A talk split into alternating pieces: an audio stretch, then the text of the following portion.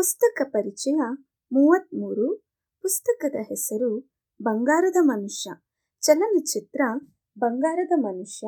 ಲೇಖಕರು T. K. Ramarao. ಅಭಿಪ್ರಾಯ ವೀಣಾ ನಾಯಕ್ ಮತ್ತು ಓದುತ್ತಿರುವವರು ಶಿಲ್ಪ.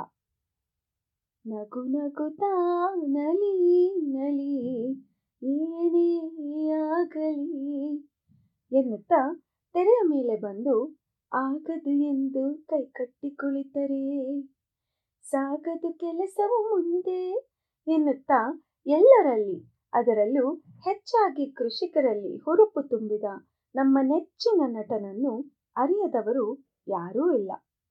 ಅವರೇ ಬಂಗಾರದ ಮನುಷ್ಯನಾಗಿ ನಮ್ಮೆಲ್ಲರ ಮನಸ್ಸನ್ನು ಗೆದ್ದ ವರನಟ ಡಾಕ್ಟರ್ ರಾಜ್ಕುಮಾರ್. ಜೊತೆಗೆ, ಬಾಳ ಬಂಗಾರ ನೀನು.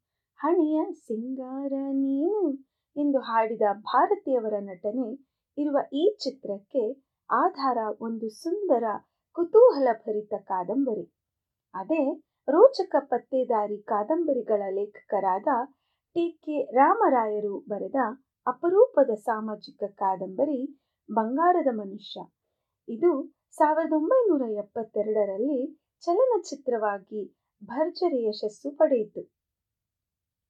ಪದವೀಧರ ರಾಜೀವ, ವಿಧವೆಯಾದ ಅಕ್ಕ ಮತ್ತು ಅವಳ ಮಕ್ಕಳ ಪೋಷಣೆ ಹಾಗೂ ರಕ್ಷಣೆಗಾಗಿ ಅವರ ಹಳ್ಳಿಗೆ ಹೋಗಿ ಕಷ್ಟಪಟ್ಟು ದುಡಿಯುತ್ತಾನೆ. ಭಾವನ ಸಾಲಗಳನ್ನು ತೀರಿಸಿ ಮನೆಗೆ ಸಮೃದ್ಧಿಯನ್ನು ತರುತ್ತಾನೆ. ಅಕ್ಕನ ಮಗಳಿಗಿದ್ದ ಕಾಲುಗಳ ಊನ ವಾಸಿ ಮಾಡಲು ಪ್ರಯತ್ನ ಮಾಡುತ್ತಾನೆ. ಇಬ್ಬರು ಗಂಡು ಮಕ್ಕಳು, ಕೇಶವ ಮತ್ತು ಚಕ್ರಪಾಣಿಗೆ ಉನ್ನತ ವ್ಯಾಸಂಗ ಮಾಡಲು ಆರ್ಥಿಕ ಸಹಾಯ ಮಾಡುತ್ತಾನೆ. ಓದಿ ಉದ್ಯೋಗ ಪಡೆದೊಡನೆ ಅವರಿಬ್ಬರು ತಾವು ಇಷ್ಟಪಟ್ಟ ಹೆಣ್ಣನ್ನು ಮದುವೆಯಾಗಿ ಹಳ್ಳಿಯಿಂದ ಹೊರಗೆ ಹೋಗುತ್ತಾರೆ. ಓದಿನಲ್ಲಿ ಆಸಕ್ತಿ ಇಲ್ಲದ ಗೋಪಾಲ ರಾಜೀವನ ಜೊತೆಗೆ ಕೃಷಿಯನ್ನು ವೃತ್ತಿಯಾಗಿ ಸ್ವೀಕರಿಸುತ್ತಾನೆ. ರಾಜೀವ ಕೃಷಿ ಅಭಿವೃದ್ಧಿಯನ್ನು ಗುರಿಯಾಗಿಟ್ಟುಕೊಂಡು ದುಡಿಯುತ್ತಾ ಅಕ್ಕನ ಮನೆಯ ಸಂಪತ್ತನ್ನು ಹೆಚ್ಚಿಸುತ್ತಾನೆ. ಅದಕ್ಕಾಗಿ ಪಕ್ಕದ ಮನೆಯಲ್ಲಿರುವ ಲಕ್ಷ್ಮಿಯೊಂದಿಗೆ ನಿಶ್ಚಿತವಾದ ತನ್ನ ಮದುವೆಯನ್ನು ಮುಂದೂಡುತ್ತಾ ಇರುತ್ತಾನೆ.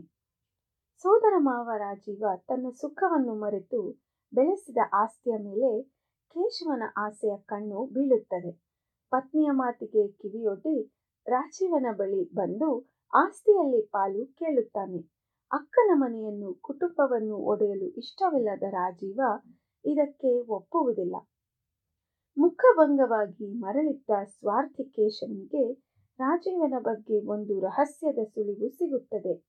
ಆ ರಹಸ್ಯವನ್ನು ರಾಜೀವನ ಎದುರಿಗೆ ಆಯುಧವಾಗಿ ಬಳಸುವ ಹಂಚಿಕೆಯಿಂದ ಕೇಶವ ಮದ್ರಾಸಿಗೆ ಹೋಗಿ ತನಗೆ ಬೇಕಾದ ವಿವರಗಳನ್ನು ಸಂಗ್ರಹಿಸುತ್ತಾನೆ. ರಾಜೀವನ ಬಗ್ಗೆ ಸಲ್ಲದ ಮಾತುಗಳನ್ನು ತನ್ನ ತಾಯಿ ಹಾಗೂ ಆಗಷ್ಟೇ ರಾಜೀವನನ್ನು ಮದುವೆಯಾಗಿದ್ದ ಅತ್ತೆ ಲಕ್ಷ್ಮಿಯ ಮುಂದೆ ಹೇಳುತ್ತಾನೆ.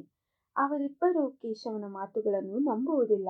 ಆದರೆ ಮದ್ರಾಸಿಗೆ ಆಗಾಗ ಹೋಗುತ್ತಿದ್ದ ರಾಜೀವನ ಪ್ರಯಾಣ ಮತ್ತು ಪ್ರತಿ ತಿಂಗಳು ಅಲ್ಲಿ ಕಳುಹಿಸುತ್ತಿದ್ದ ಹಣದ ದಾಖಲೆಗಳನ್ನು ನೋಡಿದಾಗ ಕೇಶವನ ಮಾತುಗಳನ್ನು ಎಲ್ಲರೂ ನಂಬುವಂತೆ ಆಗುತ್ತದೆ. ರಾಜೀವ ಕೇಶವನ ಆಪಾದನೆಯನ್ನು ನಿರಾಕರಿಸದೆ ಮೌನವಾಗಿರುತ್ತಾನೆ. ಇಂಥ ಪರಿಸ್ಥಿತಿಯಲ್ಲಿ ಇನ್ನೊಂದು ದುರಂತ ರಾಜೀವನನ್ನು ಕುಗ್ಗಿಸುತ್ತದೆ. ಕೆಂಪು ಸೀರೆ ಉಟ್ಟು ಹೊಲದ ಕಡೆಗೆ ಹೋಗುತ್ತಿದ್ದ ಪತ್ನಿ ಲಕ್ಷ್ಮಿ ಹೋರಿಯ ಇರಿತದಿಂದ ಸಾಯುತ್ತಾಳೆ. ಮುಂದೇನು? ತನ್ನ ಜೀವನವನ್ನು ಇತರರಿಗಾಗಿ ಮುಡುಪಾಗಿಟ್ಟ ಈ ಬಂಗಾರದ ಮನುಷ್ಯನ ಆ ರಹಸ್ಯ ಯಾವುದು? ತನ್ನ ಮೇಲಿನ ಆಪಾದನೆಯನ್ನು ಕೇಳಿಯೂ ಅವನು ಮೌನವಾಗಿರಲು ಕಾರಣವೇನು? ಇದನ್ನು ತಿಳಿಯಲು ನೀವು ಈ ಕಾದಂಬರಿಯನ್ನು ಓದಿ ಚಲನಚಿತ್ರವನ್ನೂ ನೋಡಿ ಆನಂದಿಸಿ. ಧನ್ಯವಾದಗಳು.